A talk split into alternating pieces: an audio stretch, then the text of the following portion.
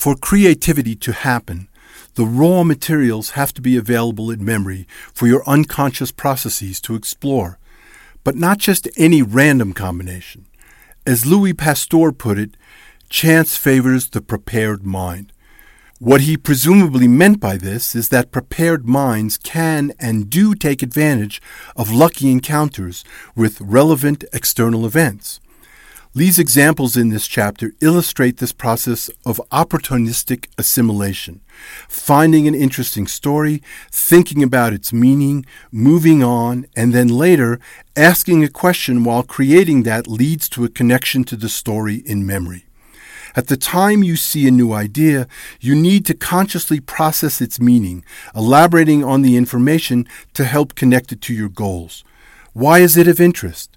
In laboratory studies, this predictive encoding at the time results in automatic access later when those circumstances come up. In Lee's example, he read about prisoners working as state travel representatives. Likely, he was puzzled. What would it be like to sell a place you yourself can't visit. If you were the prisoner, how would you feel about the place you're advertising? This conflict made it a great candidate for later use. This conflict made it a great candidate for later creative use with a story character. By anticipating when the new idea might be useful in the future, you increase the potential to connect with this idea when it's needed.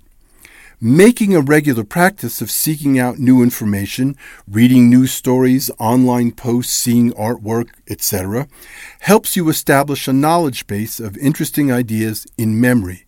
Then, with some conscious work to uncover what makes them interesting, you can prepare your mind to connect it later in just the right circumstances.